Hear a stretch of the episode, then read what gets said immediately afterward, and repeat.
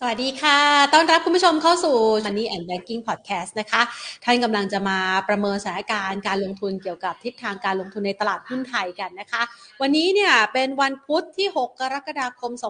2565 นะคะ เริ่มต้นในเดือนกรกฎาคมดูเหมือนว่าจะไม่ค่อยสดใสสักเท่าไหร่สำหรับทิศทางของการลงทุน เพราะว่าเป็นช่วงของรอยต่อนะคะ ระหว่างไตรมาส 2 เข้าสู่ต้นไตรมาสที่ 3 ซึ่งก็มีประเด็นหลากหลายเลยทีเดียว ทั้งในเรื่องของภาวะเศรษฐกิจถดถอยทั้งในเรื่องของอัตราดอกเบี้ยนะคะ อัตราเงินเฟ้อเร่งตัว แถมยังมีประเด็นเรื่องของค่าเงินที่อ่อนค่าในหลากหลายประเทศส่วนทิศทางกับค่าเงินดอลลาร์สหรัฐที่แข็งค่าอย่างต่อเนื่องนะคะ ดังนั้นในช่วงเวลานี้เนี่ยเชื่อว่าคุณผู้ชมหลาย ๆ ท่านนะคะ ถ้าหากว่าดูพอร์ตของตัวเองแล้วรู้สึกน่าจะกังวลใจแหละ ถ้าหากว่าใครยังมีหุ้นอยู่นะคะ เต็มพอร์ตนะคะ หรือว่าอาจจะเพิ่งซื้อหรือว่าซื้อมานานแล้วเนี่ยนะคะ อาจจะรู้สึกกังวลใจ แต่ถ้าหากว่ามีการ ถอยของออกไปบ้างแล้วนะคะ แล้วก็มีเงินสดอยู่ในมือจังหวะนี้เนี่ยเชื่อว่าหลาย ๆ คน น่าจะรอคอยจังหวะที่เหมาะสมในการซื้อหุ้นที่น่าสนใจกันนะคะ ดังนั้นวันนี้เดี๋ยวเราจะมาประเมินสถานการณ์เหล่านี้กันนะคะ เพื่อที่จะจัดโผหุ้นมั่น มั่นคงนะคะสำหรับคนที่อยากจะเอาเป็นตัวติดพอร์ต เป็นหุ้นแกร่งติดพอร์ตเอาไว้ รับมือกับสถานการณ์เศรษฐกิจถดถอยนะคะ ทีนี้เรามาดูกันบ้างค่ะในช่วงของภาคเช้าที่ผ่านมาสำหรับตลาดหุ้นไทยนะคะลงไปทดสอบจุดต่ำสุดใหม่ 1,530.43 จุดนะคะ10.87จุดนะคะที่ปรับลดลงไปนะคะ แล้วก็ rebound กลับคืนมาคือช่วงเช้าเนี่ย เราจะเห็นว่ามันมีภาพของการรีบาวได้เล็ก ๆนะคะ คือบวกมาก่อนนะคะ สุดท้ายแล้วเนี่ยก็มีแรงขายนะคะ ฉุดลงไป สุดท้ายเนี่ยครึ่งเช้านะคะ ตลาดหุ้นไทยปิดไปที่ระดับ 1,536.93 จุดค่ะ ติดลบไป 4.37 จุดนะคะ ด้วยมูลค่าการซื้อขาย 43,688 ล้านบาท ส่วน 5 อันดับหลักทรัพย์ ที่มีมูลค่าการซื้อขายสูงสุดในเช้าวันนี้นะคะ เราจะเห็นนะคะภาพของราคาน้ำมันที่ปรับตัวลดลงนะคะนำมาเลยตัวแรกอันดับที่ 1ปตทสพอค่ะ ปรับลดลงไป 3.99%นะคะ BDMs ค่ะ ขยับเพิ่มขึ้น 1.94%นะคะ3 Jasmine นะคะเอ่อ Jasmine เนี่ยราคานั้นขยับลดลงไป 16.45%ปตทค่ะ ปรับลดลง 0.73%นะคะ ส่วนทางด้านของ K-Bank ค่ะ ปรับลดลงไปเช่นกันนะคะ วันนี้ K-Bank ปรับลดลงไป 0.68%นะคะก็เห็นภาพกันคร่าวๆสำหรับ 5 อันดับแรกนะคะ ส่วนอันดับต่อต่อไปก็จะมีบ้านปูมี AOT มี EA มีกริมนะคะ แล้วก็ JMT นะคะ เรามาดูบ้าง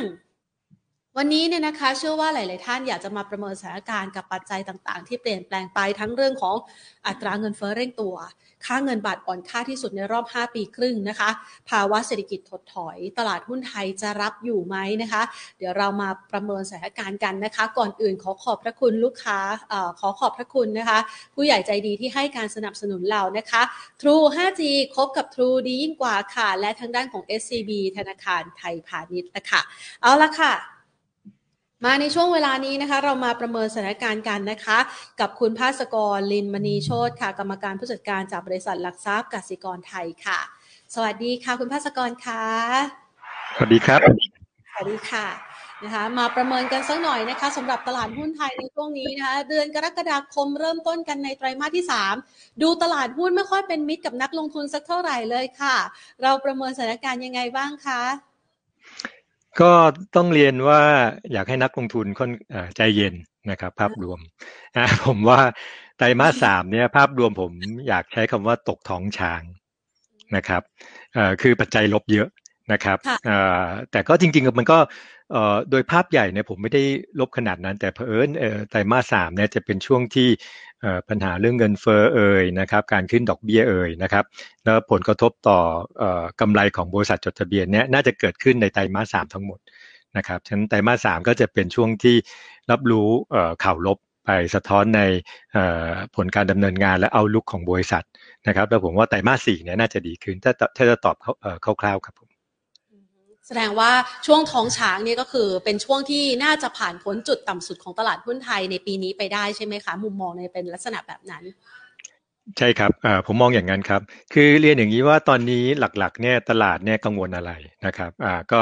ชัดเจนก็คือ recession หรือเศรษฐกิจถดถอยของทางสหรัฐอเมริกานะครับ ซึ่งน่าจะมีเริ่มมีพูดถึงตัวเลขของ GDP now นะครับหรือเป็นการคาดการ GDP ของ ธนาคารกลางสหรัฐนะครับ สาขาแอตแลนตาซึ่งจะออกตัวเลขนี้มาถามว่าตัวเลขนี้สำคัญยังไงตัว GDP now ของ Atlanta Fed เป็นการคาดการณ์ในไตรมาสที่ 2 ซึ่งเขาคาดว่าจะติดลบอีก 2.1%เมื่อเทียบกับไตรมาสที่แล้วนะครับ แล้วของเจ้าเนี้ยความมั่นยำเนี่ยค่อนข้างสูง ฉะนั้นตลาดเนี่ยจะให้ความสำคัญค่อนข้างเยอะ หลังจากที่ทาง Atlanta Fed ออกตัวเลขนี้มาเนี่ย หลายสำนักเนี่ยก็เริ่มมีการปรับประมาณการลง แต่ก็อาจจะยังไม่ bearish นะครับหรือติดลบเท่ากับทางของ Atlanta Fed คือปรับจากประมาณ 1%กว่าๆเนี่ยเหลือประมาณใกล้ๆศูนย์ศูนย์จุดนิดหน่อยนะครับยังเป็นอยู่ในช่วงบวกอยู่ แต่มันก็แสดงถึงทิศทางนะครับของแนวโน้มไตรมาสสองว่าที่เคยคิดว่าน่าจะบวกได้เนี่ยโอกาสเนี่ยน่าจะลดลงอันนี้เป็นประเด็นที่หนึ่งนะครับเอ่องั้นในในในในประเด็นนี้เนี่ยผมมองว่าก็ผมยังเทคในมุมว่าไตรมาสสองเนี่ยอาจจะไม่ติดลบนะ แต่ผมว่าตลาดก็คงจะเทควิวนั้นไปแล้วนะครับหลักๆก็เป็นเรื่องของเงินเฟ้อในอเมริกา ซึ่งก็อย่างที่ทราบนะค่อนข้างสูง แล้วก็ตัวเลขเงินเฟ้อในเดือนพฤษภาคมที่ออกมาหลายสัปดาห์ก่อนเนี่ยก็ทำให้ตลาดตกใจไป คนก็คงต้องจับตามองตัวเลขเดือนมิถุนายนนะครับ ซึ่งจะประกาศในอีกไม่กี่วันนี้ว่าจะออกมาน่าตกใจเหมือนกันหรือเปล่า นะครับในมุมมองผมเนี่ยผมยังมองว่าเศรษฐกิจสหรัฐเนี่ยยังแข็งแกร่งแต่ผลกระทบต่อเงินเฟ้อเนี่ยก็แน่นอนมีผลกระทบต่อการบริโภคนะครับ แล้วก็ภาพรวมนะครับ โดยเฉพาะคนที่มีรายได้น้อยอยากจะเทคนิคนิดนึงนะครับในเชิง GDP เนี่ยถ้าท่านผู้ฟังบางท่านที่มีพื้นฐานทางด้านนี้ก็จะพอทราบว่าไอ้ที่เราใช้กันอยู่เนี่ยเราเรียกว่า nominal GDP ก็คือ GDP ที่ตัวเลขที่ยังไม่ได้ทอน ผลกระทบของเงินเฟ้อนะครับกับ GDP ที่เราพูดพูดกันว่าจะติดลบ 2%ของ US เนี่ยมันเป็นตัวเลขที่ทอนเงินเฟ้อแล้ว ฉะนั้นเนี่ยมันเป็นเรื่องของการคำนวณส่วนหนึ่งว่าถ้าเกิดการคำนวณในไตรมาสสองเนี่ยทอนส่วนของเงินเฟ้อออกไปเยอะ หรือภาษาเทคนิคเรียกว่า GDP deflator เนี่ยก็จะติดลบได้นะครับผมฉะนั้นผมกับผมไม่ได้แบไม่ได้มองลบขนาดนั้น แต่เขาเข้าใจในคอนเซิร์นของตลาดครับตอนนี้ค่ะ คือตอนนี้เนี่ยนะคะตลาดกำลังเริ่มฟังคำว่า recession นะคะภาวะเศรษฐกิจถดถอยนะตอนตอนนี้เนี่ยเริ่มรู้สึกหวาดกลัวกันไปหมดแล้ว และความหวาดกลัวเมื่อวานนี้เนี่ยนะคะ ก็ส่งผลทำให้ตลาดหุ้นสหรัฐเนี่ยถดถอยคือแบบปรับตัวล่วงลงแล้วก็ผันผวนอย่างรุนแรง อีกหนึ่งสินทรัพย์ที่ปรับตัวลงด้วยนะคะนั่นก็คือราคาน้ำมัน ซึ่งเป็นปัญหาเป็นปัจจัยหลักของเงินเฟ้อเลย อันนี้เรามองยังไงบ้างคะคุณพัศกรคะคืออย่างนี้ฮะ ในระยะสั้นเนี่ยต้องต้องยอมรับเลยว่าน้ำมันผันผวนนะครับผันผวนจากทั้งปัจจัยเรื่องสงครามผมว่ามีผลน้อยลงนะครับคนส่วนใหญ่เริ่มจะมองว่าสงครามในยูเครนกับรัสเซียเนี่ยน่าจะจำกัดวงอยู่ตรงนั้นนะครับรัสเซียไม่น่าจะไม่น่าจะเกิดขยายตัวเป็นสงครามแพนยูโรเปียหรือในยุโรปหรือการลากนาโตเข้ามาผมว่าความน่าจะเป็นค่อนข้างต่ำ นะครับและความน่าจะเป็นที่จะเกิดสงครามระดับที่เรากังวล เช่นเคมีชีวภาพหรือนิวเคลียร์เนี่ยความน่าจะเป็นน่าจะต่ำมากนะครับฉะนั้นเนี่ยผลกระทบของสงครามต่อราคาน้ำมันเนี่ยผมว่าค่อยๆ ลดลง ประเด็นที่มีผลต่อราคาน้ำมันได้มี 2 ประเด็นอันแรกในแง่ของของเอา supply ก่อนละกันนะครับถามว่าในแง่อุปทานหรือ supply ตอนนี้เนี่ยตลาดมองยังไง ตลาดมองว่า ราคาน้ำมันที่สูงเนี่ยอาจจะไม่ได้สามารถทำให้มีการผลิตน้ำมันมากขึ้นนะครับเนื่องจากผู้ผลิตน้ำมันในโดยเฉพาะในอเมริกาและในยุโรปเนี่ยไม่คือมีความมีระเบียบวินัยทางการเงินสูงนะครับแล้วเขาไม่ได้มองว่าราคาน้ำมันปัจจุบันนะครับเป็นอะไรที่ยั่งยืนนะครับสำหรับในการประมาณการของเขาเขามองในแง่ forward ออกไป 3-4 ปี ซึ่งก็ยังอยู่แค่แบบว่า 7-80 เหรียญ นะครับว่าอันนั้นอาจจะเป็นตัวที่พึ่งดูได้มากกว่า ฉะนั้นเนี่ยเขาไม่ได้มีการลงทุนเพิ่มอย่างมีนัยสำคัญประเด็นที่หนึ่งอีกประเด็นหนึ่งที่มีการพูดกันในช่วงหนึ่งถึงสองเดือนนี้นะครับแล้วเริ่มพูดกันเยอะก็คือว่ากำลังการผลิตส่วนเกินของ OPEC Plus นะครับที่บอกว่ามีอยู่ 3-4 ล้านแบเรลต่อวันเนี่ยมีจริงหรือเปล่านะครับตลาดเริ่มไม่ค่อยเชื่อเท่าไหร่งนั้นในส่วนของ supply เนี่ยก็จะเป็นตัวแรงสนับสนุนราคาน้ำมันนะครับ ส่วนในแง่ของดีมาเนี่ยในช่วงก่อนที่จะราคาน้ำมันลดลงเนี่ยก็มองว่าสภาพอุปสงค์หรือดีมานน้ำมันเนี่ยค่อนข้างจะแข็งแกร่งนะครับทำให้ทำให้น้ำมันเนี่ยยืนระดับ 110ถึง120 เหรียญได้ แต่หลังจากที่ความกังวลเกี่ยวกับเศรษฐกิจถดถอย recession กลับมาหลังจากที่แอตแลนตาเฟดออกประมาณการไตรมาสสองเนี่ยราคาราคาน้ำมันก็สะท้อนตรงนี้ ในความเห็นผมเนี่ยผมว่าราคาน้ำมันเนี่ยน่าจะอยู่ในกรอบ มากกว่าที่จะล่วงลงไปแบบ8 9 0 เหรียญในระยะเวลาสั้นๆนะครับถามว่าจริง ๆ แล้วในช่วงนี้ทำไมมันถึงลงเร็วนะครับคืออย่างนี้ครับบริษัทน้ำมันผู้ผลิตน้ำมันทั่วโลกปัจจุบันเนี่ยก็ต้องการที่จะ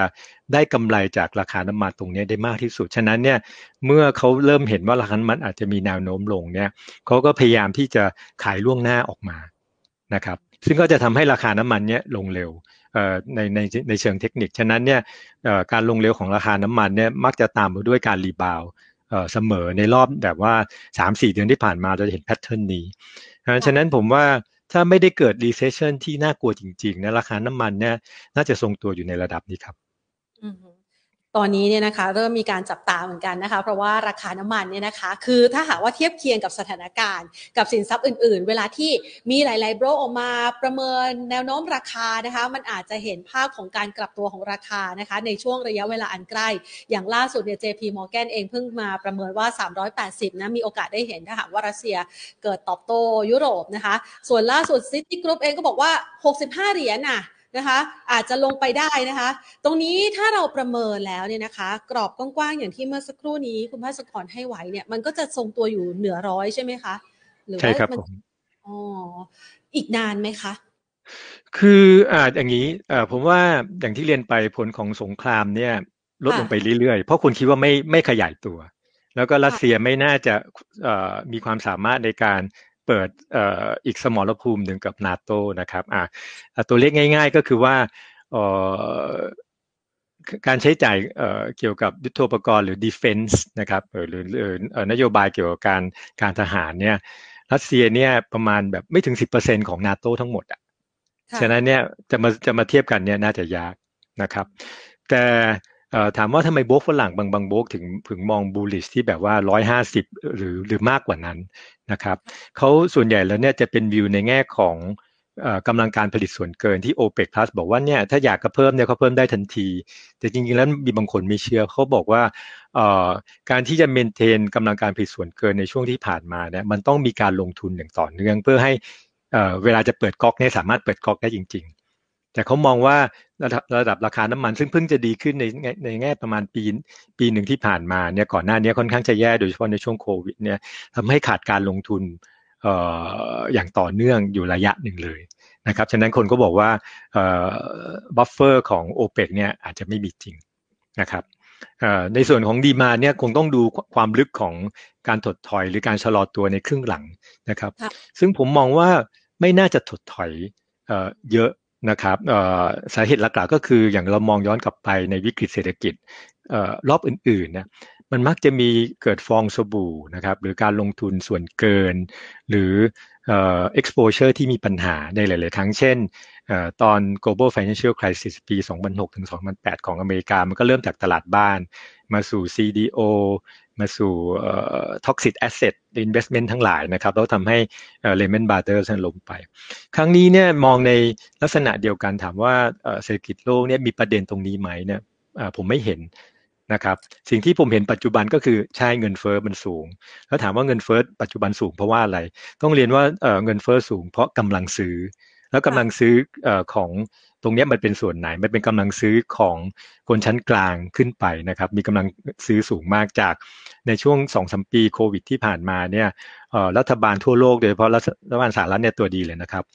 อัดฉีดเงินเข้าไปในระบบเนี่ยเยอะมากในในในเชิงนโยบายการคลังอ่านโยบายการเงินก็ผ่อนคลายอยู่แล้วนะครับทำให้ตอนนี้เนี่ยในช่วงสองปีที่ผ่านมามันนี่สป라이นะครับของสหรัฐเนี่ยปีแรกเอาปีสองศูนย์ เอาปีเอาปีสองศูนย์เนี่ยโตขึ้นมาประมาณสามสิบกว่าเปอร์เซ็นต์สองหนึ่งเนี่ยโตขึ้นมาระดับเกือบเกือบยี่สิบเปอร์เซ็นต์นะครับเงินเงินเงินในมือที่อยู่ในมือของของบุคคลนะครับที่เป็นชนชั้นกลางจนถึงคอร์เปรสเนี่ยอยู่สูงมากนะครับฉะนั้นจริง ๆ แล้วเนี่ยเราจะไม่ได้ยินว่าปัญหาการก่อนหนี้แบบว่าเกินตัวของของของในสหรัฐเราจะไม่ไม่ได้ยิน นะครับ เราจะเราจะได้ยินว่า เช่นเอ่อความต้องการซื้อบ้านสูงราคาบ้านสูงเพราะคนแบบว่าอยากได้บ้านแล้วก็ล็อกอยากล็อกราคาก่อนที่ดอกเบี้ยจะขึ้นนะครับ แต่ตอนนี้ดอกดอกเบี้ยพอมาขึ้นแล้วเนี่ยความต้องการเนี่ยก็จะลดลง ฉะนั้นเนี่ยผมว่าความต้องการหรือดีมานโดยรวมก็จะปรับตัวกับดอกเบี้ยที่เพิ่มสูงขึ้นนะครับอาจผลกระทบของเงินเฟ้อนะครับ ซึ่งอันนี้เนี่ยก็เลยทำให้ว่าคิดว่า recession ในครึ่งหลังเนี่ยไม่ได้เป็นรุนแรงมากนักในความเห็นผมนะ ค่ะ ถ้าหากว่าเรามองนะคะเมื่อสักครู่นี้คุณภาสกรพูดถึงเรื่องของฟองสบู่นะคะเขาออกนอกเรื่องไปที่ตลาดคริปโตนะไอ้ฟองสบู่ตลาดคริปโตที่ตอนนี้หลายบริษัทเนี่ยนะคะ มีการล็อกการทำธุรกรรมนะคะ แล้วก็มีปัญหาเรื่องของการเงินของตัวเองเนี่ยมันจะถึงขั้นกระทบกับระบบเศรษฐกิจเองด้วยไหมคะ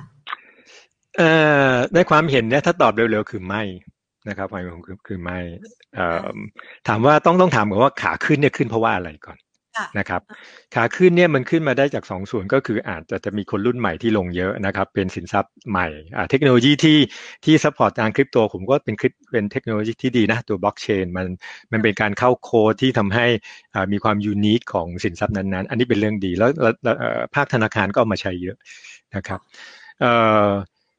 อันนั้นส่วนหนึ่งอีกส่วนหนึ่งก็คือการลงทุนในในฝั่ง asset allocation นะครับถ้าอาจจะพอทราบว่าเดี๋ยวนี้เนี่ยมันก็จะมี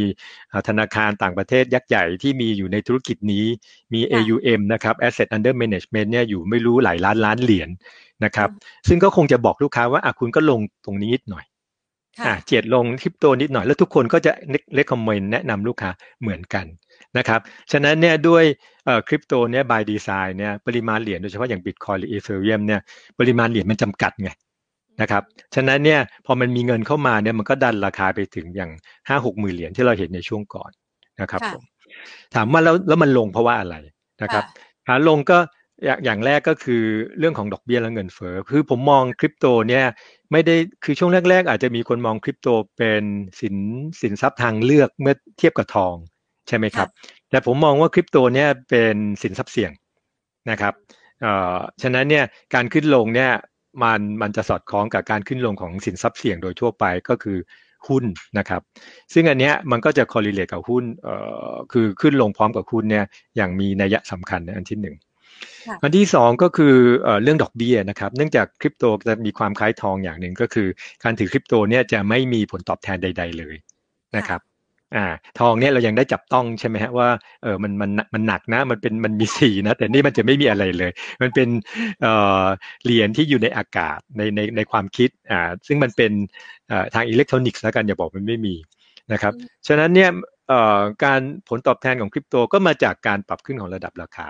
นะครับ เมื่อเอ่อเอ่อความต้องการที่จะเทคความเสี่ยงหรือรับความเสี่ยงเนี่ยลดลงเนี่ยก็จะถูกขายออกมา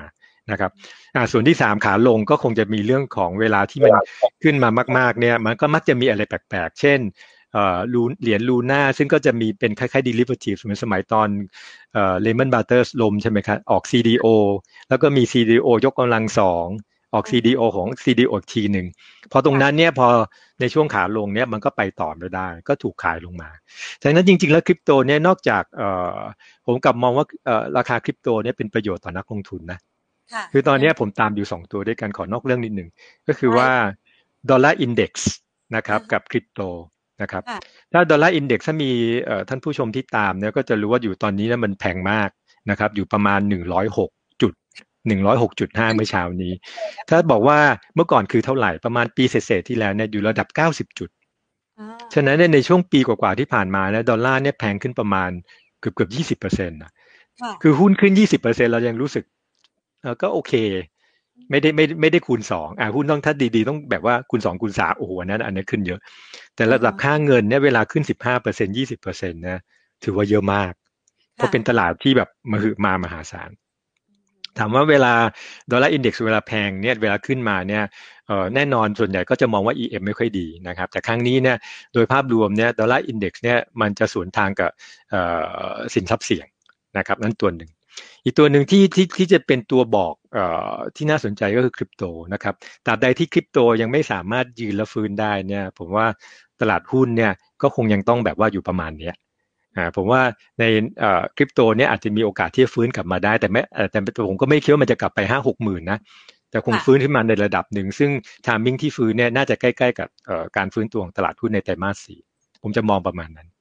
ค่ะนะคะก็อาจจะใช้เป็น benchmark นะคะในการกำหนดดูทิศทางของสินทรัพย์ต่างๆ หรือว่าแนวทางการเลือกนะคะ ในเรื่องของการลงทุนต่างๆ ได้นะคะ ทีนี้เรามาดูกันต่อนะคะ เมื่อสักครู่นี้เนี่ยเราก็จะเริ่มเห็นภาพแล้วว่าอะไรที่มันมีปัจจัยมากระทบต่อ sentiment การลงทุนในช่วงเวลานี้หนึ่งเลยเนี่ยนะคะมันจะมีแต่ปัจจัยลบ พอจะมีปัจจัยบวกสำหรับตลาดหุ้นไทยบ้างไหมคะช่วงนี้ หรือว่าปัจจัยภายนอกก็ได้ที่น่าจะช่วยทำให้นักลงทุน ดูเหมือนมีความหวังขึ้นมาบ้างนะคะ เอาเอาปัจจัยภายนอกก่อนแล้วกันนะครับ แล้วค่อยวกกลับมาเศรษฐกิจไทย จริง ๆ แล้วเนี่ยตัวที่เป็นปัญหา อาจจะเป็นตัวที่เอ่อเปิดโอกาสให้สำหรับนักลงทุนไม่รู้ผมพูดอย่างนี้งงหรือเปล่าก็คืออย่างนี้ฮะเริ่มงงนะคืออย่างนี้เอ่อที่ที่เรียนไปว่า recession ครั้งนี้เนี่ยเอออาจจะบอก recession ก็ได้หรือปัญหาประเด็นสำคัญที่มีผลต่อการลงทุนครั้งนี้มันคือเงินเฟ้อและการขึ้นดอกเบี้ย ของเฟดและธนาคารกลางทั่วโลก ผมยังมองไปไม่ได้เห็นฟองสบู่หรือเอ่ออะไรที่มันไม่ใช่อะในในในเศรษฐกิจโลก อย่างมีนัยสำคัญที่น่ากลัวเหมือนเหมือนรอบอื่นๆนะครับ ฉะนั้นเนี่ยถามว่าถ้าผมเป็นธนาคารกลาง ผมคงไม่มีโอกาสหรอกนะครับอ่าแต่ถ้าผมเป็นเขาเนี่ยผมจะคิดยังไง ผมก็จะดูอยู่ประมาณสองสาตัวก็คือ ค่าแรงนะครับค่าแรงของสหรัฐเนี่ยขึ้นไปเยอะ ตอนนี้เนี่ยล่าสุดน่าจะขึ้นประมาณ 5-6%แล้วก็ตลาดแรงงานก็ยังทายอยู่นะครับผมตรงเนี้ยถ้าเริ่มผ่อนคลายลงการระดับการขึ้นค่าแรงมาระดับแบบ low single digit ประมาณ 1-3%อะผมว่าเฟดพอใจนะครับอีกตัวหนึ่งก็คืออัตราว่างงาน ซึ่งตอนนี้มันเลขสามสามจุด something ซึ่งมันต่ำมากนะครับ อเมริกาสมัยผมเรียนเขาบอกว่าถ้าห้าเปอร์เซ็นเนี่ยก็ถือว่าเป็น full employ employment แล้ว คือจ้างงานคือจ้างงานเต็มที่นะครับ เพราะว่ามันต้องมีคนที่ไม่อยากทำงานอยู่ แต่เดี๋ยวนี้มันต่ำสี่ผมคิดว่าสำหรับเฟดเนี่ยถ้าเริ่มเห็นตัวเลขระดับสี่จุด something นะครับ ก็น่าจะเริ่มสบายใจว่าความร้อนแรงของเศรษฐกิจเนี่ยลดลง ฉะนั้นเนี่ย ฉะนั้นเขาก็จะดูผลของการ ที่เขาถอดนะครับเเรื่อง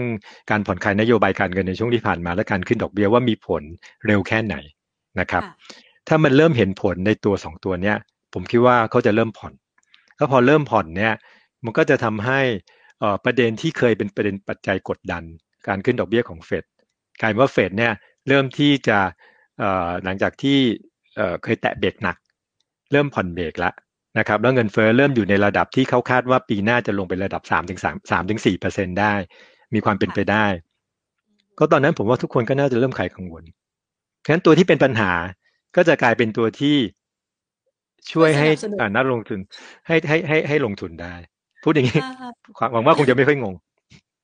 ไม่งงแล้วค่ะ ถ้าอย่างนี้นะคะ พอจะเห็นแนวทางคลี่คลายด้วยซ้ำไปนะคะ ที่น่าจะช่วยทำให้บรรยากาศหรือว่าภาพรวมของการลงทุนในอนาคตข้างหน้าเนี่ย ดูคลี่คลายไปในทิศทางที่ดีขึ้นนะคะ ทีนี้เราดูต่อปัจจัยภายในประเทศอ่าเดี๋ยวเดี๋ยวเดี๋ยวไปที่เรื่องของเดือนกรกฎาคมนี้เนี่ยเห็นมีเวทีเรื่องของการพูดคุยเรื่องของการค้าระหว่างประเทศด้วย อันนี้มันจะเป็นปัจจัยสนับสนุนด้วยไหมคะก็น่าจะนะครับเอ่อผมว่า ตอนนี้ถามว่าสหรัฐกับจีนในเชิงภูมิรัฐศาสตร์ภูมิรัฐศาสตร์ก็คือเรื่องการเมืองระหว่างประเทศแหละมันซับซ้อนมันมาซับซ้อน แล้วก็น่าจะส่วนใหญ่จะเป็นข่าวร้ายมากกว่าข่าวดีก็คือเขาเขาต้องพยายามกดกดกันไว้ อันนี้น่าจะเป็นอย่างนั้น แต่ผมว่าด้วยการเลือกตั้งปีนี้ของประธานาธิบดีไบเดนนะครับเป็น midterm election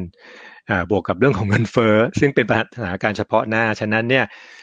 ตอนนี้ก็คงน่าจะกับจีนเนี่ยคงจะ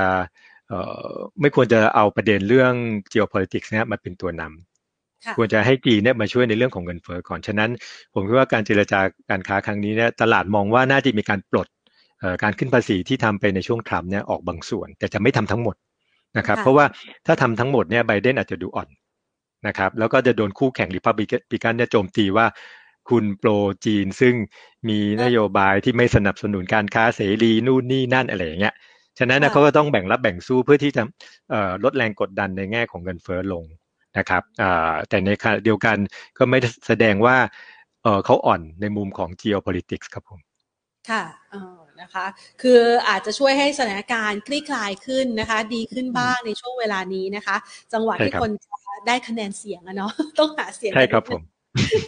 ทีนี้เรามาดูกันบ้างค่ะ ในช่วงเวลานี้เนี่ยนะคะ พอเข้าสู่ไตรมาสสามเราเห็นปัจจัยภายนอกและมาดูปัจจัยภายในกันบ้างดีกว่าค่ะ คุณพัศกรมองยังไงบ้างคะสำหรับไตรมาสที่สามของเรา แล้วก็โดยเฉพาะอย่างยิ่งในเดือนกรกฎาคมที่เรากำลังยืนอยู่เนี่ยเรามีปัจจัยบวก หรือว่าปัจจัยสนับสนุนเข้ามามีอิทธิพลต่อการเคลื่อนไหวของตลาดหุ้นไทยยังไงบ้างอะคะจริง ๆ โจทย์ของเศรษฐกิจไทยในมุมมองของผมเนี่ย คือถ้าพูดถึง GDP จริงๆ เราไม่ยากนะ ปีนี้เราเพิ่งปรับขึ้นเองเป็น 2.9เปอร์เซ็นต์แบงก์ชาติทางสภาพัฒน์มอง 3 เปอร์เซ็นต์กว่าๆคนที่แบกก็มอง2เปอร์2เปอร์เซ็นต์ something อะไรอย่างเงี้ยคือจริงๆ มอง GDP แล้วเศรษฐกิจไทยก็ไม่น่าจะแย่ไม่ได้แบบว่าดูดูแบบว่าแบหรือแบบไม่ดีเหมือนกับ US ที่เขากลัวจะถดถอย แต่เศรษฐกิจไทยเนี่ยมันมีปัญหาในเชิงโครงสร้างหลายอย่างอาจจะอย่างที่เราพอทราบก็คือเรื่องของการกระจายรายได้นะครับ ตัวหนึ่งเรื่องของผลกระทบจากเงินเฟอ้อต่อผู้มีรายได้น้อยนะครับ อันนี้ผมว่าก็ก็เป็นปัญหาสำคัญนะครับ แล้วก็เงินเฟอ้อที่ที่ที่วิ่งเข้ามาทั้งในแง่ระดับราคาพลังงานนะครับราคาอาหารอะไรตรงเนี้ยมันทำให้คนคนที่มีรายได้น้อยเนี่ยได้รับผลกระทบแล้วรัฐบาลก็ต้องเข้าไปดูแลนะครับ ฉะนั้นเนี่ย ภาครัฐ อันนี้ภาครัฐนี่ไม่ไม่ไม่ใช่เฉพาะรัฐบาล อาจจะรัฐบาลบวกแบงก์ชาติเนี่ยเลยไม่สามารถบริหารจัดการในเชิงลุกได้เลย ในความเห็นผมคำว่าบริหารจัดการในเชิงลุกคืออะไร บริหารจัดการในเชิงลุกก็คือว่าเมื่อเมื่อเราคาดการว่าจะมีปัญหาเกิดขึ้น เราเข้าไปแก้แต่เนิ่นๆนะครับยกทุกตัวอย่างเช่น เมื่อแบงก์ชาติเริ่มเห็นปัญหาเงินเฟ้อแล้วมีแนวโน้มที่เงินเฟ้อมันกำลังเร่งตัว ก็เริ่มที่จะลด การผ่อนคลายของนโยบายการเงิน หรือเริ่มขึ้นดอกเบี้ยลงนะครับ อันนี้ทำไม่ได้ เพราะตอนนี้ภาครัฐโดยรวมเนี่ยก็แก้ปัญหาเฉพาะหน้าก็อย่างที่เห็นนะครับข่าวรายวันว่าของแพงนู่นนี่นั่นแล้วมันก็เป็นผลกระทบโดยเรียนตามตรงนะครับ แต่ถามว่าจริง ๆ แล้วเนี่ยเศรษฐกิจไทยเนี่ยมัน drive โดยคนชั้นกลางนะครับ ภาคท่องเที่ยวภาคส่งออก ซึ่งก็มีก็มีความแข็งแกร่ง นะครับในการที่จะรองรับที่รับปัญหาเงินเฟ้อแต่คนเดือดร้อนด้อมด้อมที่จะเสียงดังกว่า รัฐบาลก็ต้องให้ความสำคัญตรงนั้น ฉะนั้นเนี่ยอย่างแรกก็คือตรงนี้ก็จะเป็นอะไรที่ดังเราจะได้ยินบ่อยนะครับแล้วก็จะมีผลกระทบนะครับ เงินเฟ้อยิ่งเข้าไปจัดการช้า ก็อย่างความเห็นนักเศรษฐศาสตร์หลายท่านก็บอกแล้วว่ายิ่งเข้าไปจัดการช้า มันก็ยิ่งจะเลยเถิดและฝั่งลากได้ นะครับเอ่อฉะนั้นเนี่ยเอ่อลักษณะของที่คิดว่าตกท้องช้างนะครับเอ่อของของตลาดหุ้นทั่วโลกเนี่ยก็จะเกิดขึ้นกับตลาดหุ้นไทยในไตรมาสสามเหมือนกันนะครับอ่าโดยภาพรวมผมคิดว่าตลาดก็จะรุ่มรุ่นดอนดอนนะครับอ่าโดยข้อสรุปก็คิดว่าไม่น่าจะทะลุพันหกได้ แต่ก็ไม่น่าจะต่ำกว่าพันห้า นะครับเพราะ GDP บ้านเราก็อยู่ในช่วงที่ไม่แย่นัก แล้วก็อันนี้ส่งจากการเปิดให้นักท่องเที่ยวกลับเข้ามาเนี่ยก็จะดีขึ้นเรามองอยู่ประมาณสักห้าหกล้านคน คนที่มองบูลลิชหน่อยอาจจะมองถึงเจ็ดแปดล้านนะครับก็ขึ้นอยู่เมืองจีนว่าว่าจะจะเปิดให้มาเที่ยวหรือเปล่า แต่ผมคิดว่าเอ็กซ์ไชน่าเนี่ยก็ถือว่ากลับก็ถือว่ากลับมาเยอะนะครับในแง่ภาคท่องเที่ยวผลกระทบของเงินเฟ้อเนี่ยผมคิดว่าน่าจะ หลงจ้งจัดการกันจบเนี่ยหรือหรือหรือรับไปส่วนใหญ่เนี่ยในไตรมาสสามมันก็จะรับผ่านหนึ่งการปรับตัวลดลงของกำไรบริษัทจดทะเบียนเนาะไม่ว่าจะเป็นเรื่องของเอ่อถ้าเป็นบริษัททั่วไปก็คือเอ่อมาจินนะครับอัตรากำไรขั้นต้นเนี่ยลดลงนะครับผมเอาลดลงเพราะเนื่องจากไม่สามารถส่งผ่านต้นทุนที่เพิ่มสูงขึ้นได้ได้ทั้งหมดนะครับผม หรืออาจจะเป็นเรื่องของ NPL ในส่วนของคนที่ปล่อยกู้ให้กับผู้มีรายได้น้อย ที่จะต้องแบบว่าตัดสูตรนะครับตั้งสำรองเพิ่มขึ้นนะครับตรงนั้นนะครับ ส่วนเศรษฐกิจของคนชั้นกลางจนถึงข้างบนเนี่ยผมคิดว่าไม่มีปัญหาเลยค่อนข้างแข็งแกร่งนะครับนักวิเคราะห์ของเราคุณสรพงศ์คุณโจนะครับ ไม่ทราบอาจจะเคยออกรายการนี้นะครับ ก็ cover หุ้นอสังหาริมทรัพย์อยู่ ก็เมื่อเช้าก็มีอัปเดตของ s c Asset นะครับว่า Pre Sale ออกมาดีมากบวก 20% year on year แล้วก็บ้านบ้านบ้านแพงของเขาเนี่ยขายดีนะครับความต้องการสูงคนรีบเข้าไปซื้อก่อนที่ราคาของจะราคาบ้านจะขึ้นนั้นเราจะเห็นความแตกต่างชัดเจนนะฮะของเศรษฐกิจระดับรากหญ้านะครับกับเศรษฐกิจข้างบน ซึ่งความสามารถในการบริหารจัดการเงินเฟ้อเนี่ยมันแตกต่างกัน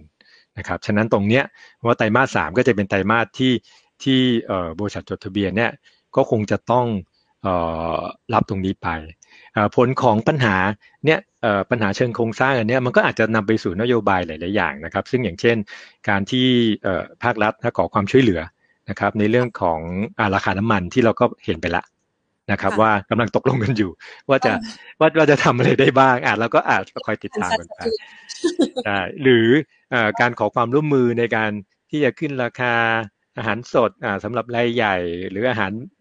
สินค้าบางประเภทที่อยู่ในความควบคุม หรือแม้แต่ที่ไม่อยู่ความควบคุมก็อาจจะมีการขอนะนะครับรวมทั้งสุดท้ายก็อาจจะต้องขึ้นค่าแรงให้ เพราะว่าเนื่องจาก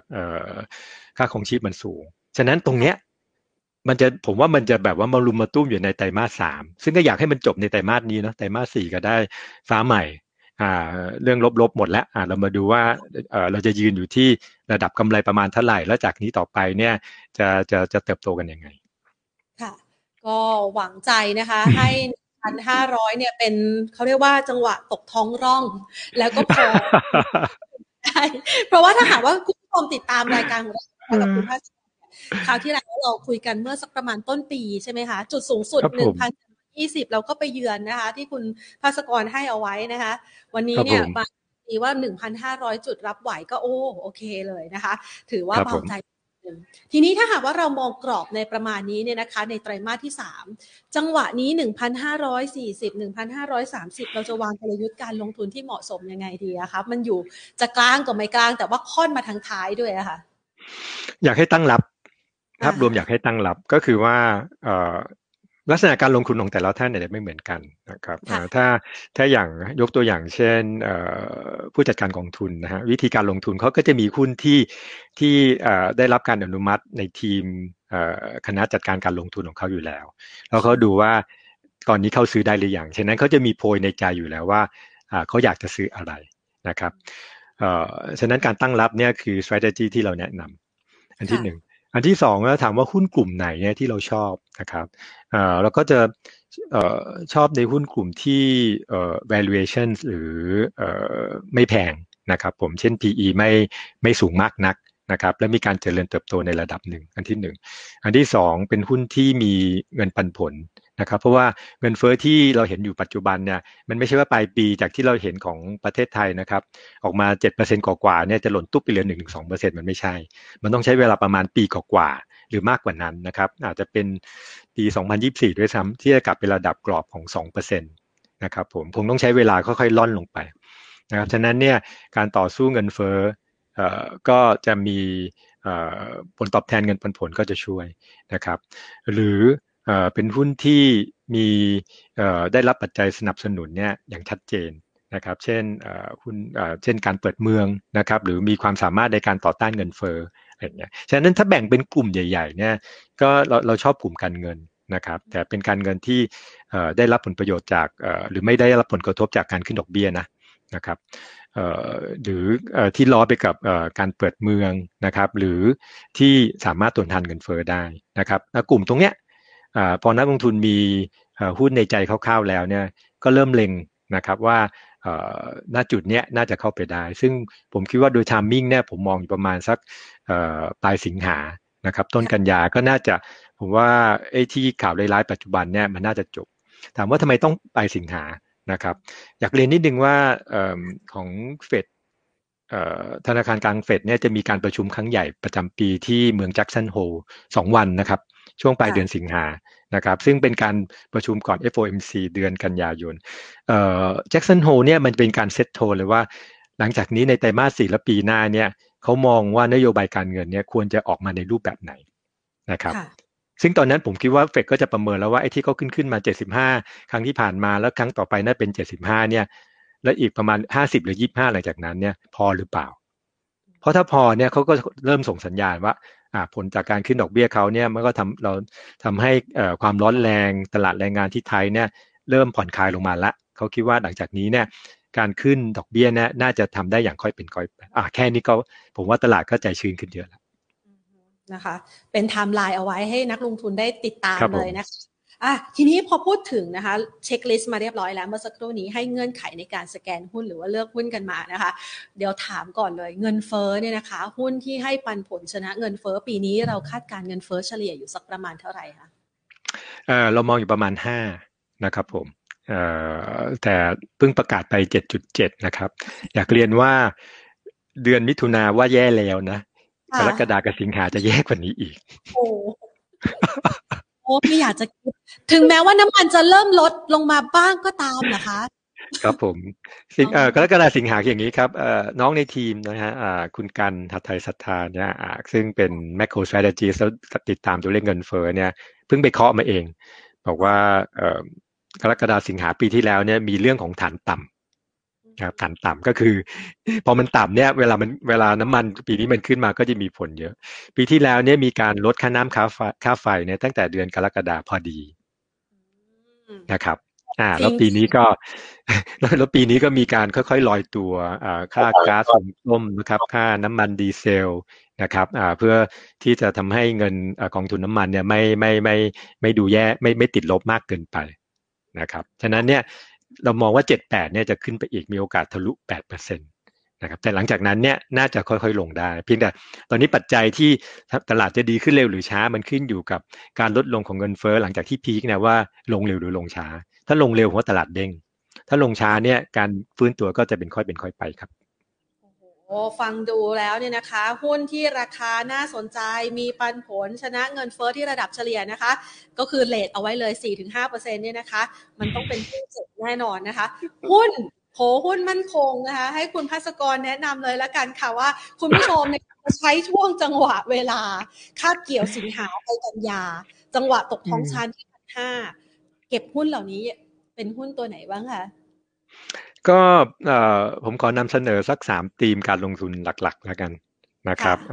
อันแรกเนี่ยผมว่าธีมเปิดเมืองยังไงก็คงต้องมีไว้แหละนะครับโดยธีมเปิดเมืองเนี่ยผมเลือกมาอยู่สองตัวด้วยกันนะครับ อันแรกเป็นเบมนะครับที่บริหารตัวทางด่วนและรถไฟฟ้านะครับใต้ดิน อะตัวนี้ชัดเจนก็ตรงไปตรงมา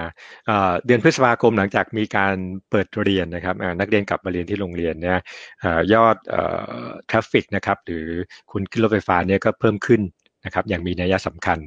นะครับ แล้วก็ยอดการใช้ทางด่วนก็ดีขึ้นนะครับ ตอนนี้เนี่ยก็น่าจะใกล้ๆ หรือสูงกว่าระดับโควิดแล้วนะครับผมตรง step ต่อไปก็คือการเริ่มค่อยๆ กลับมาทำงานที่ออฟฟิศ นะครับก็จะช่วยในแง่ traffic เพิ่มขึ้นไปอีกนะครับแล้ว step ที่3เนี่ยก็คือการกลับมาของนักท่องเที่ยวนะครับซึ่งนักท่องเที่ยวก็อย่างที่ทราบ พอกลับมาเต็ม steam เนี่ยเราก็จะเห็นนักท่องเที่ยวที่ขึ้นทั้งรถไฟฟ้าของ BTS แล้วก็ BEM เนี่ยเยอะแยะไปหมดนะครับตรงนี้ก็น่าจะได้รับอานิสงส์อย่างชัดเจน ซึ่งเรามองที่ราคาเป้าหมายเนี่ยประมาณ 10 บาท 20 ตังค์นะครับผม ทีมเปิดเมืองอันนี้อาจจะฟังแล้วงงๆนะครับ ก็คือลง BCH บางกอกเชนฮอสพิทอลนะครับผมซึ่งถามว่าเอ๊ะมันมันเปิดเมืองตรงไหน ใช่ไหมครับ จริงๆแล้วมันมีส่วนเปิดเมืองนิดหน่อย ก็ก็ผมก็พอพอพอพอพอทราบกันเอ๊ะคนก็คงจะถามมันเปิดเมืองตรงไหน ก็คือ BCH นะครับเขาก็จะมีโรงพยาบาลเอ่อ World อ่าถ้าคนไปแถวแจ้งวัฒนะอาจจะเคยเห็นบ้างตึกสูงๆอะนะครับอ่าซึ่งอันนั้นเขารับเอ่อ คนไข้จากต่างชาติเยอะนะครับ ประมาณ 10-15%ของรายได้เลยนะอ่าซึ่งก็ไม่แย่นะครับอีกสาเหตุหนึ่งที่เลือก BCH มานะครับ ก็เนื่องจากเราก็ยังกังวลว่าโควิดมันจะกลับมาอีกเป็นเวฟหรือเปล่า แล้วก็เวฟล่าสุดนี่ก็ดูคนก็กังวลเยอะนะครับ ว่าติดง่ายขึ้น ฉีดแล้วก็ยังเป็นนะครับ แล้วก็มีโอกาสเป็นซ้ำอะไรอย่างเงี้ยอ่าตอนนี้ก็ถือเป็นการกระจายความเสี่ยงแล้วก็ hedge ไปในตัวนะครับ อีกเป็นอีกอีกเหตุผลหนึ่งก็คือว่า BCH หลังจากที่คนโควิดจบแล้วรายได้จากโควิดที่เคยกระชากขึ้นไปเนี่ยจะไม่มีแล้วนะครับ มันก็เลยถูกขายลงมานะครับทำให้ทำให้ valuation ของของ BCH ซึ่งเคยแบบว่าแพงๆตัวเนี้ย ก็ไม่ค่อยแพงละนะครับผมงั้นผมเลยมองว่า BCH อาจจะมีทีมเปิดเมืองบางส่วนนะครับ valuation ช่วยบางส่วน แล้วก็มีในในในในในในแง่ของการกระจายความเสี่ยงเรื่องโควิดด้วย นะครับราคาเป้าหมายเราให้ไว้ที่ 24 บาทครับผมอ่าก็มีอัพไซด์อยู่พอสมควรเลยทีเดียวนะคะ ทีนี้ไปตีมเงินเฟ้อบ้างตีมเงินเฟ้อใช่ไหมคะที่จัดมาเป็นสู้เงินเฟ้อเราจะสู้ยังไงดีคะจริงสู้เงินเฟ้อมันมันมันมันมันมันสู้ได้หลายแบบนะเราลงทุนในบริษัทที่มี growth นะครับมีการเจริญเติบโต แต่ผมไม่ได้อยากจะลงทุนในบริษัทที่มี growth หนักๆเพราะว่าบริษัทที่มี growth หนักตอนนี้เนี่ย ข้อสำคัญคือ PE มันจะแพงนะครับ แล้วในในในในช่วงที่ตลาดเซนติเมนต์ไม่ได้บวกเหมือนช่วงแบบต้นปีหรือปีที่แล้วเนี่ยหุ้นที่ PE แพงๆเนี่ยมันไปไม่ค่อยรอดเท่าไหร่ ถ้าสังเกตนะครับหุ้นในอเมริกาพวกหุ้นเทคอะไรเงี้ยถูกขายลงมาหนักมากนะครับจากการที่ PE มันแพงนะครับคือคือพอมีโกรธความคาดหวังมันก็สูงเป็นเงาตามตัว ฉะนั้นเนี่ยการต่อสู้เงินเฟ้อเนี่ยผมมองในแง่ว่า เอ๊ะแล้วใครจะส่งผ่าน ราคาเนี่ยได้ได้ได้ดีนะครับ เมื่อเทียบกับคนอื่น ซึ่งผมก็มองว่ากลุ่มค้าปลีกนะครับจะเป็นคนที่สามารถส่งผ่านได้ คือไม่ใช่ผู้ผลิต ผู้ผลิตเนี่ยมักจะได้รับผลกระทบง่ายกว่า คือบางทีก็กลัวยอดขายจะลงบ้างก็ไม่กล้าขึ้น หรือบางทีก็ขึ้นแล้วละ่ะก็มีการขอมาว่าอย่าขึ้นเลยช่วยไม่ขึ้นหน่อยอะไรอย่างเงี้ยนะครับจะขึ้นขึ้นไม่ได้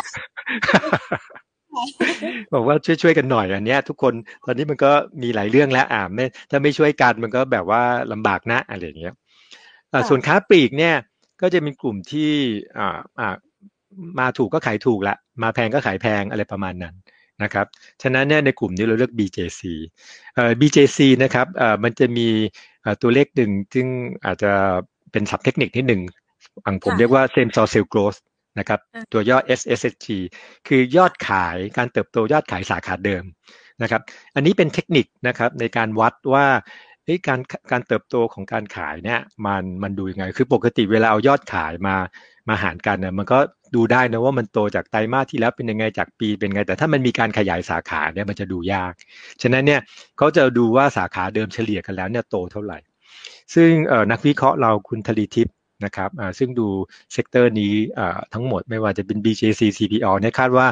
BJC เนี่ย same store sales growth หรือการเติบโตยอดขายสาขาเดิมเนี่ยจะโตประมาณ 11-13%ในไตรมาส2นะครับจากประมาณสัก 1-2%เท่านั้นในไตรมาสหนึ่งฉะนั้นเนี่ยถามว่าทำไมเขาโตได้หนึ่งก็คือของแพงขึ้นอ่าของแพงขึ้นเขาก็อ่าขายแพงมันก็โตได้นะครับ อันที่สองก็คือมันมีฐานต่ำปีที่แล้วด้วย มันก็เลยช่วยทำให้ตัวเลขเนี้ยมันกลับมาเป็นสองหลักนะครับอันที่สามก็คือไอ้แนวโน้มที่อัตราส่วนยอดการเติบโตยอดขายเดิมของยอดขายของสาขาเดิมเนี่ยจะอยู่ในระดับนี้เนี่ยมีสูงในครึ่งหลังของปีนะครับผม ฉะนั้นเนี่ยความสามารถในการที่จะต่อสู้เงินเฟ้อเนี่ยสำหรับหุ้นค้าปลีกเนี่ยก็จะดีกว่าหุ้นในกลุ่มอื่นดังนั้นเราเลยเลือก BJC เข้ามาครับ ราคาเป้าหมายเราให้ไว้ที่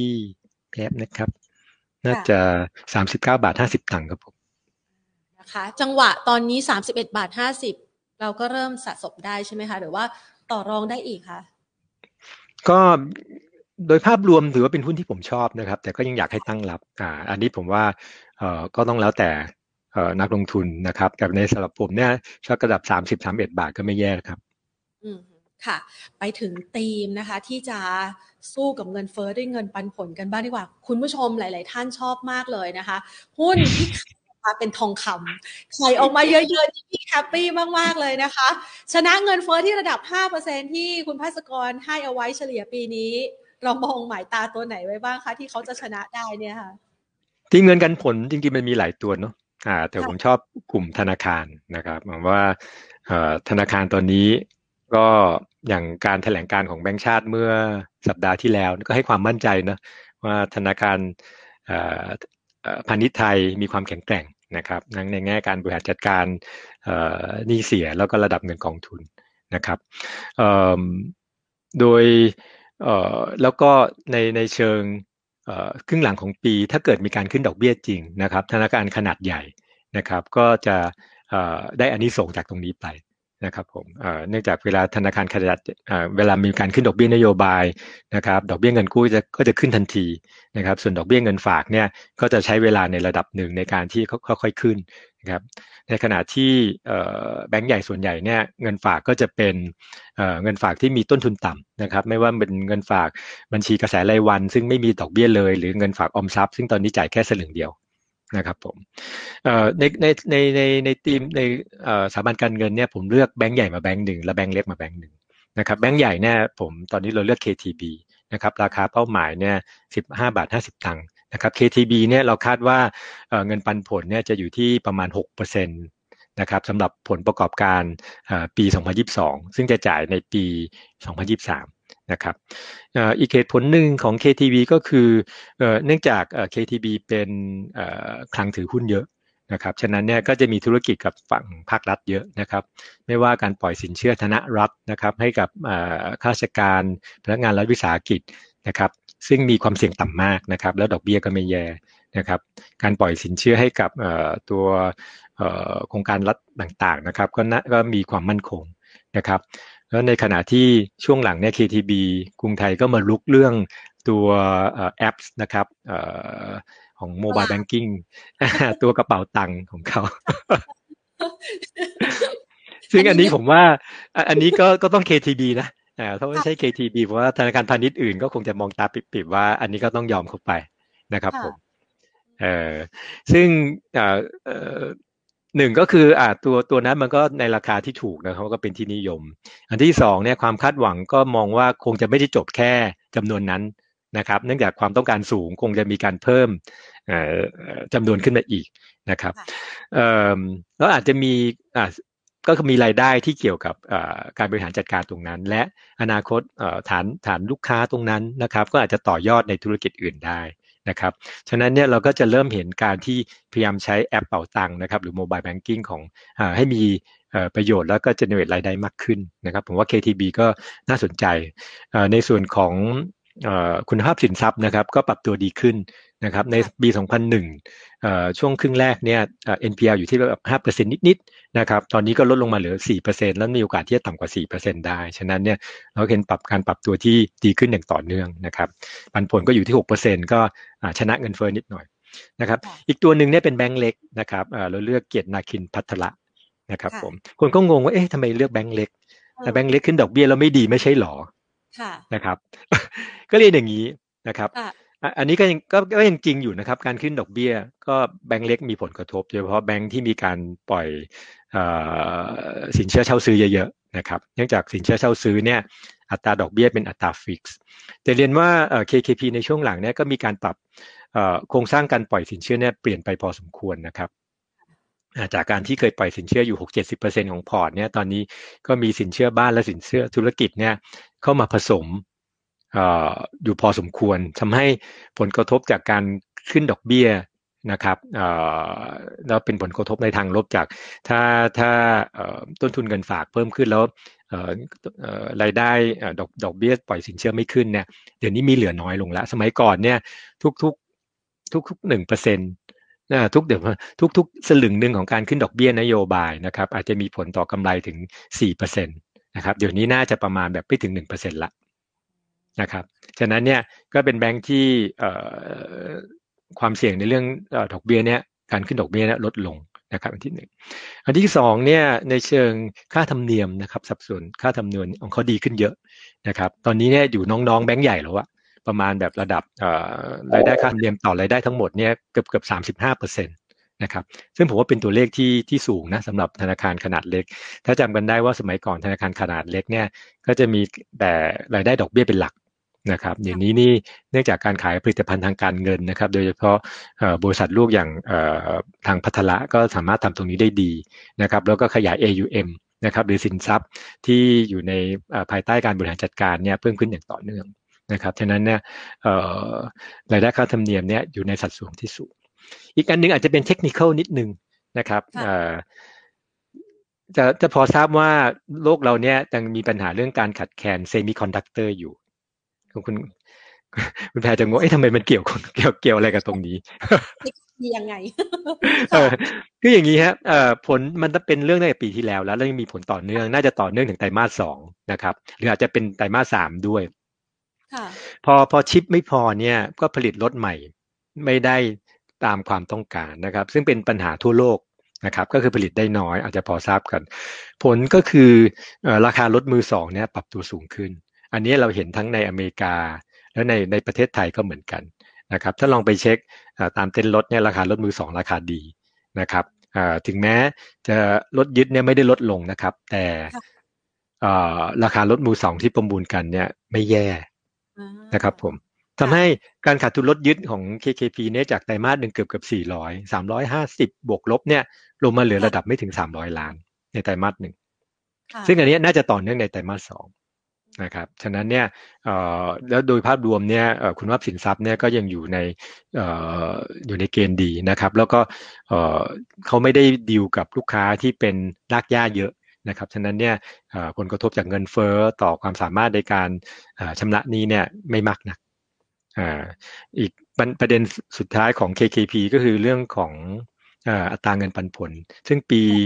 นี้เนี่ยเราคาดว่าน่าจะอยู่ประมาณ 7%อันนี้สำหรับเงินปันผลที่จะจ่ายสำหรับผลประกอบการปี 2022 ปีนี้ครับ นะคะ ก็ถือว่าน่าสนใจเลยทีเดียวนะคะโหวันนี้ได้ไอเดียในการที่จะเลือกหุ้นในการลงทุนนะคะ เศรษฐกิจถดถอยไม่กลัวล้วเงินเฟ้อมาเราไม่กลัวแล้วนะคะ เดี๋ยวจัดพอร์ตนะคะ ด้วยโผหุ้นมั่นตั้นคงนะคะ ที่คุณภัสกรให้เอาไว้ ช่วงจังหวะตกท้องช้างพันห้านะคะ เริ่มสะสมกันได้เลยใช่ไหมคะก็อยากให้ตั้งรับครับก็คืออ่าพันห้าน่าจะเป็นจุดที่ผมว่าความเสี่ยง ในเชิงระดับราคาเนี่ยลดไปเยอะนะครับ แล้วอย่างที่บอกสมมติฐานหลักของผม ผมมองว่าผมมองไม่เห็นนะผมไม่เห็นเหมือนรอบอื่นที่แบบโอ้มีเรื่องน่ากลัวน่ากลัวมีฟองสบู่เกิดขึ้น ครั้งนี้ไม่ใช่เฟดพูดชัดเจน นะครับว่าการขึ้นดอกเบี้ยเนี่ยเพื่อที่จัดการเงินเฟ้อเมื่อเมื่อจัดการเงินเฟ้อความร้อนแรงลดลง ตลาดแรงงานไม่ได้ตึงตัวอย่างที่เป็นอยู่การขึ้นของค่าแรงอยู่ในระดับที่พอรับได้ ผมว่าเขาพร้อมน่าจะพร้อมที่จะผ่อนนะ ผมไม่เชื่อว่าเฟดเฟดจะขึ้นดอกเบี้ยจนทำให้เศรษฐกิจหลังหักครับ ฟังแบบนี้แล้วก็เบาใจนะคะ จะได้เป็นกลยุทธ์การลงทุนให้กับคุณผู้ชมเอาเอาไว้นะคะ ในช่วงจังหวะความผันผวนนะคะ วันนี้ต้องขอขอบพระคุณคุณภาสกรมากเลยนะคะ ที่มาให้ความรู้กับเราค่ะได้ครับ ขอบคุณครับ ยินดีครับ สวัสดีครับผมนี่คือการสนุกสนานเลยนะคะ ได้ทั้งไอเดียนะคะ ได้ทั้งแง่มุมมองเกี่ยวกับปัจจัยต่างๆ ที่มีผลกระทบต่อตลาดหุ้นไทยนะคะ ครบถ้วนเลยทีเดียวแล้วค่ะ จากทางด้านของคุณภาสกรนะคะ ซึ่งท่านเองเป็นกรรมการผู้จัดการนะคะ จากบริษัท บริษัทหลักทรัพย์กสิกรไทยนะคะ เอาละค่ะ ก็เป็น ข้อมูลจัดกันมาแบบเต็มอิ่มเลยนะคะ จุกๆกันไปเลยสำหรับการลงทุนในตลาดหุ้นไทยที่เชื่อว่าหลาย ๆ คนไม่ค่อยสบายใจนักนะคะ ในช่วงที่ตลาดผันผวน ไหนจะเศรษฐกิจถดถอยไหนจะเงินเฟ้อนะคะ ที่มาลดทอนกำลังซื้อหรือว่าอำนาจซื้อในมือของเรานะคะอะก็ถือว่าเป็นตัวจัดพอร์ตเอาไว้ให้คุณผู้ชมนะคะ ได้ใช้ในการลงทุนกันนะคะ เอาละค่ะมาวันนี้เนี่ยนะคะ เดี๋ยวปลายสัปดาห์เราจะมีงานมหกรรมการเงินมันนี่เอ็กซ์โปนะคะเกิดขึ้นที่หัดใหญ่นะคะคะอยากจะเชิญชวนคุณผู้ชมค่ะ พี่น้องในพื้นที่ภาคใต้นะคะ ไปร่วมงานกับเรามีงานสัมมนาดีๆด้วยนะคะพร้อมกับโปรโมชั่นดีๆ ใครที่อยากจะทั้งออมเงิน อยากจะขอกู้สินเชื่ออัตราดอกเบี้ยพิเศษนะคะ ต้องไปในงานนี้วันนี้เราก็เลยเรียนเชิญนะคะ คุณพรอุทัยสมพงศ์ผู้อำนวยการธนาคารออมสินภาค 18 นะคะ มาพูดคุยกับเรานะคะว่า โปรโมชั่นที่น่าสนใจของธนาคารออมสินในงานครั้งนี้มีอะไรกันบ้างนะคะ สวัสดีค่ะ คุณพรอุทัยค่ะ สวัสดีค่ะค่ะ ก่อนอื่นเลยนะคะ คุณพรอุทัยอยู่ในพื้นที่นะคะ ตอนนี้เศรษฐกิจในพื้นที่หาดใหญ่เป็นยังไงบ้างคะค่ะ ก็สำหรับในพื้นที่นะคะ ทั้งจากหาดใหญ่และจังหวัดสงขลานะคะค่ะ ผลกระทบจากเดิมทีก็เรื่องของผลกระทบจากสถานการณ์การแพร่ระบาดของเชื้อไวรัสโควิด -19 นะคะ ก็เกิดผลกระทบอย่างรุนแรงนะคะทำให้พื้นที่อำเภอหาดใหญ่เองนะคะ ก็จะมีผลกระทบในด้านเศรษฐกิจเนี่ย เป็นอย่างมากเลยนะคะ เนื่องจากการปิดประเทศนะคะ ไม่มีนักท่องเที่ยวทั้งชาวไทยและชาวต่างชาติ โดยเฉพาะชาวมาเลเซียนะคะนะคะ ซึ่งปัจจุบันเนี่ยทางรัฐบาลก็ได้ผ่อนคลายมาตรการเฝ้าระวังอยู่แล้วนะคะ ก็ทำให้ประชาชนก็เริ่มทยอยกลับมาใช้ชีวิตได้ปกตินะคะ ซึ่งมีการเปิดด่านให้เข้ามาตั้งแต่วันที่หนึ่งมิถุนายนที่ผ่านมานี้นะคะ นะคะ ค่ะ คะ ช่วงนี้ก็กำลังเริ่มฟื้นกลับคืนมานะคะบรรยากาศก็น่าจะคึกคักเรื่องของการท่องเที่ยวดูดีขึ้นใช่ไหมคะใช่ค่ะใช่ค่ะ ก็ทั้งทั้งภาคของการท่องเที่ยว แล้วก็เรื่องของการลงทุนก็ก็เริ่มส่อทิศทางที่ที่ดีขึ้นนะคะ อย่างรวดเร็วนะคะ อย่างรวดเร็วค่ะ เพราะว่าทุกคนก็รอคอยอยู่นะคะค่ะใช่ค่ะ คือสิ่งเหล่านี้เนี่ยเชื่อว่าคนในพื้นที่กำลังรอคอยนะคะพอฟัง confirm แบบนี้รู้สึกเบาใจขึ้นนะคะว่าสถานการณ์เศรษฐกิจกำลังจะเริ่มคลี่คลาย แล้วก็เป็นไปในทิศทางที่ดีขึ้น ทีนี้เรามาคุยกันบ้างดีกว่านะคะ คนในพื้นที่หาดใหญ่นี่เขามีความชื่นชอบ หรือว่าไลฟ์สไตล์ในเรื่องของการออมการลงทุนยังไงบ้างคะอ๋อสำหรับในเรื่องของการการออมการลงทุนนะคะโดยภาคโดยภาคของการลงทุนและการออมเองในส่วนของลูกค้าของธนาคารออมสินนะคะ นะคะเท่าที่ผ่านมาเนี่ยเมื่อเปรียบเทียบกับปี 64 นะคะ ก็ในด้านเงินฝากเองเนี่ยค่ะ ก็เงินฝากก็เพิ่มขึ้นนะคะนะคะ เพิ่มขึ้นมาก็ประมาณ 500 กว่าล้านบาท ในพื้นที่ของจังหวัดสงขลาทั้งหมดนะคะนะคะ ซึ่งถือได้ว่าพฤติกรรมการออมของคนในพื้นที่ก็ยังให้ให้ความสำคัญและก็ความสนใจในผลิตภัณฑ์ด้านเงินฝากของธนาคารออมสินอยู่อะค่ะค่ะเรียกว่าเป็นสุดยอดนักออม ค่ะ ต้องธนาคารออมสินค่ะใช่ค่ะ แล้วแล้วแล้วกระปุกออมสินนี่ก็ต้องธนาคารออมสินอีกนะคะลวดลายต่างๆน่ารักมากนะคะ ค่ะค่ะโอ้ดังนั้นเชื่อว่าคุณผู้ชมนะคะ ที่จะไปร่วมงานมหากรรมการเงินวันนี้เอ็กซ์โปห้ามพลาดแล้วล่ะ เพราะว่าเราก็จะมีโปรโมชั่นดีๆนะคะ แล้วอีกอย่างหนึ่งของธนาคารออมสินที่พลาดไม่ได้เลยนะคะ เพราะว่าได้ทั้งออม ได้ทั้งลุ้นโชคด้วยนะคะ เรื่องของสลากเป็นยังไงบ้างคะตอนนี้ ค่ะ ค่ะ ในส่วนของสลากออมสินนะคะ ซึ่งเป็นความนิยมที่สุดนะคะ ของนักออมนะคะ เพราะว่ามีลุ้นรางวัลอะไรด้วยนะคะ ก็จากจากเดิมที่ตอนมีการแพร่ระบาดของโควิด -19 นะคะทำให้ธนาคารเองก็ได้มีมาตรการในการให้บริการนะคะ โดยการกำหนดลูกค้าที่เข้ามาใช้บริการที่สาขานะคะ แต่ธนาคารก็ยังมีเรื่องของแอปพลิเคชัน MyMo นะคะ ที่จะให้ความสะดวกกับลูกค้าใน เรื่องของการออมสลากบางประเภทนะคะ เช่นสลากดิจิตอลอะค่ะนะคะ เพราะว่าลูกค้าสนใจมากแต่ธนาคารก็มีการมีวงเงินจำกัดในการรับฝากสลากนะคะ แต่พอธนาคารเปิดขายสลากดิจิตอลให้กับลูกค้านี่ก็ได้รับความสนใจจากลูกค้าจำนวนมาก ๆเลยนะคะนะคะค่ะ ซึ่งซึ่งในงานก็จะมีมีสลากออมสินจำหน่ายเช่นเดียวกันน่ะนะคะ ค่ะ มีทริคไหมคะสำหรับคนชอบออมผ่านสลากออมทรัพย์ มันต้องซื้อเยอะแค่ไหนเราถึงจะได้ถูกรางวัลบ่อยๆ แอบถามแอบถามถ้าสมมติว่าหน่วยละร้อยนะคะ หน่วยละร้อยก็ต้องซื้อหนึ่งล้านบาทอะไรเงี้ยประมาณนั้นนะคะค่ะ จะได้เลขเรียงเป็นลำดับเลยใช่ค่ะใช่ค่ะ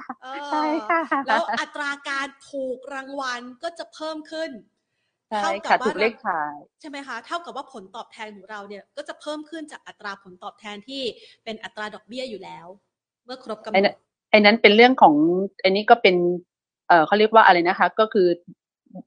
เอ่อผลตอบแทนที่จะเกิดขึ้นเป็นประจำถูกไหมคะว่า ถ้าถูกรางวัลเลขท้ายเนี่ยแน่นอนเป็นเงินรางวัลที่แน่นอนที่จะต้องได้อย่างแน่นอน แต่อยู่ที่ดวงด้วยนะคะ บางคนซื้อไม่ได้ซื้อเยอะ แต่ถ้าดวงดีก็มีโอกาสถูกรางวัลที่หนึ่ง รางวัลที่สองเช่นเดียวกันนะนะคะ ค่ะ อยากจะเป็นคนดวงจริงๆเลยเช่นเดียวกันค่ะ เหมือนกันค่ะ เพราะว่าจะแอบแอบเคยเจอเวลาที่แบบสมมุติลูกค้าถูก สลากอย่างเงี้ย จะมีคนที่ธนาคารโทรไปบอกลูกค้าด้วยตัวเองเลยใช่ไหมคะว่าอุ้ยคุณพี่คะ บัญชีคุณพี่ถูกรางวัลค่ะใช่ต้องต้องต้องโทรไปให้ลูกค้าได้รับรับรู้รับทราบ แสดงความยินดีค่ะค่ะ อยากจะเป็นคนนั้นนะคะ คุณผู้ชมอย่าพลาดสำหรับงานมหกรรมการเงิน Money Expo หาดใหญ่เลยนะคะ นอกเหนือจากนี้แล้วโปรโมชั่นเด็ดในงานเราเตรียมอะไรไปอีกคะ ในในโปรโมชั่นนี้นะคะสำหรับคือไม่เรื่องเรื่องของดอกเบี้ยนะคะ ในเรื่องของการออมเนี่ยนะคะ มีโปรโมชั่นดอกเบี้ยเงินฝากนะคะ ดอกเบี้ยเงินฝากเผื่อเรียกพิเศษเจ็ดเดือนกับดอกเบี้ยพิเศษสิบเอ็ดเดือนน่ะนะคะค่ะนะคะ ซึ่งดอกเบี้ยตอนนี้ดอกเบี้ยเงินฝากเผื่อเรียกพิเศษเจ็ดเดือนมีอัตราดอกเบี้ยอยู่ที่ศูนย์จุดสี่ศูนย์เปอร์เซ็นต่อปีนะคะ แล้วก็ดอกเบี้ยพิเศษสิบเอ็ดเดือนอยู่ที่ศูนย์จุดสี่ห้าเปอร์เซ็นต่อปีค่ะ นะคะ ซึ่งถ้าฝากตั้งแต่หนึ่งพันบาทเนี่ยนะคะ ได้รับกระปุกแน่นอนค่ะ กระปุกอมสินหนึ่งพันบาทก็ได้ ได้เลยค่ะหนึ่งพันบาทก็รับกระปุกน้องอมสินไปแล้วค่ะ ที่งานมันนี่เอ็กโปครั้งนี้นะคะค่ะค่ะได้ค่ะนะคะสำหรับสินเชื่อล่ะคะ อัตราดอกเบี้ยเป็นยังไงบ้างคะในส่วนของสินเชื่อนะคะ ตอนนี้มีมีโปรโมชั่นสินเชื่อบ้านนะคะ สินเชื่อบ้านหลังแรกนะคะ first life first home นะคะ ดอกเบี้ยต่ำสุดนะคะ เฉลี่ย 3 ปีอยู่ที่ 2.30%ต่อปี ต่ำมาก ๆ เลยนะคะนะคะ ต่อล้านเนี่ยผ่อนแค่ประมาณเดือนละ 2,500 บาทนะคะค่ะและที่สำคัญสำหรับงานนี้นะคะ ฟรีค่าจัดทำนิติกรรมสัญญา ฟรีค่าบริการสินเชื่อ ค่าจดจำนองค่ะค่ะนะคะตัวนี้ลูกค้าสนใจมาก ๆ เพราะว่าตั้งแต่เปิดโครงการมาเนี่ยวงเงินโครงการมีห้าพันล้านก็น่าจะ ไม่ไม่น่าจะใกล้จะหมดแล้วอะค่ะอืมคือต้องยื่นกู้ภายในวันที่ 31 สิงหาคมนี้นะคะอ่าฮค่ะ แล้วอยากก็ได้โปรโมชั่นดีๆ ก็ไปงานนี้ทิ้งท้ายได้เลยนะคะ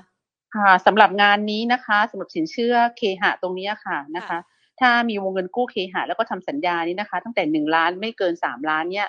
ธนาคารก็จะมี gift card ให้อะนะคะสำหรับโปรงานนี้นะคะค่ะ gift card HomePro ให้มูลค่าหนึ่งพันบาทนะคะ แต่ถ้ามีวงเงินกู้สินเชื่อตั้งแต่สามล้านบาทเนี่ยค่ะ ก็มี gift card ให้วงเงินสามพันบาทค่ะ ค่ะ สินเชื่อสำหรับธุรกิจนี่เราก็มีด้วยใช่ไหมคะ มีค่ะค่ะออมสินมีครบค่ะ สินเชื่อธุรกิจก็คือ ก็จะมีสินเชื่อ GSB d e v e r นะคะ วงเงินตั้งแต่เอ่อหนึ่งล้านถึงยี่สิบล้านเนี่ย ดอกเบี้ยพิเศษสองปีแรกอยู่ที่สามจุดเก้าเก้าเปอร์เซ็นค่ะนะคะ ส่วนถ้ามากกว่ายี่สิบ ล้านขึ้นไปไม่เกินหนึ่งร้อยล้าน ก็ดอกเบี้ยพิเศษสองปีแรกอยู่ที่สองจุดเก้าเก้าเปอร์เซ็นตค่ะนะคะ ดอกเบี้ยถูกมากนะคะ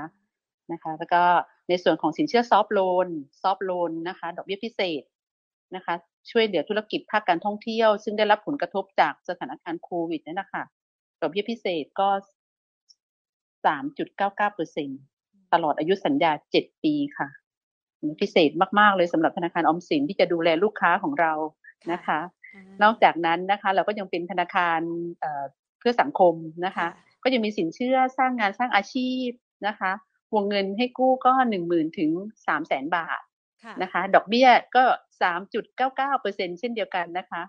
ห้าปีนะคะและยังปลอดชำระเงินต้นให้หกเดือนแรกเช่นเดียวกันนะคะอยากจะเชิญชวนทุกท่านเลยค่ะ ว่ามาที่บูธนะคะ ของธนาคารออมสินเนี่ยมีเอ่อ product ต่างๆ เยอะแยะมากมายที่ที่รออยู่อะนะคะ ค่ะ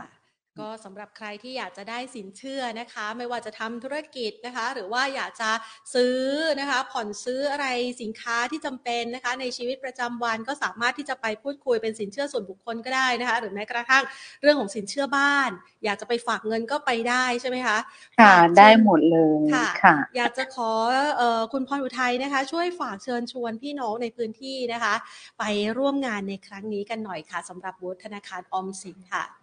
ค่ะในส่วนของธนาคารออมสินเองนะคะ ก็อยากจะเรียนเชิญทุกท่านนะคะ เข้ามาเยี่ยมชมบูธนะคะค่ะแล้วก็ใช้บริการของธนาคารออมสินนะคะ ธนาคารออมสินเนี่ยได้เตรียมงานนี้มาก็นานพอสมควร แล้วก็เตรียมของรางวัลของกระปุกกระป๋องกระเป๋าทุกอย่างนะคะ มาให้บริการท่านในวันงานตั้งแต่วันที่ 8 ถึง 10 กรกฎาคมนี้นะคะค่ะค่ะมาช็อปนะคะ มาชมบูธนะคะ มาช็อปดอกเบี้ย มาชมบูธค่ะ มั่นใจได้เลยค่ะว่าบูธธนาคารออมสินเนี่ยมี product นะคะ มีบริการ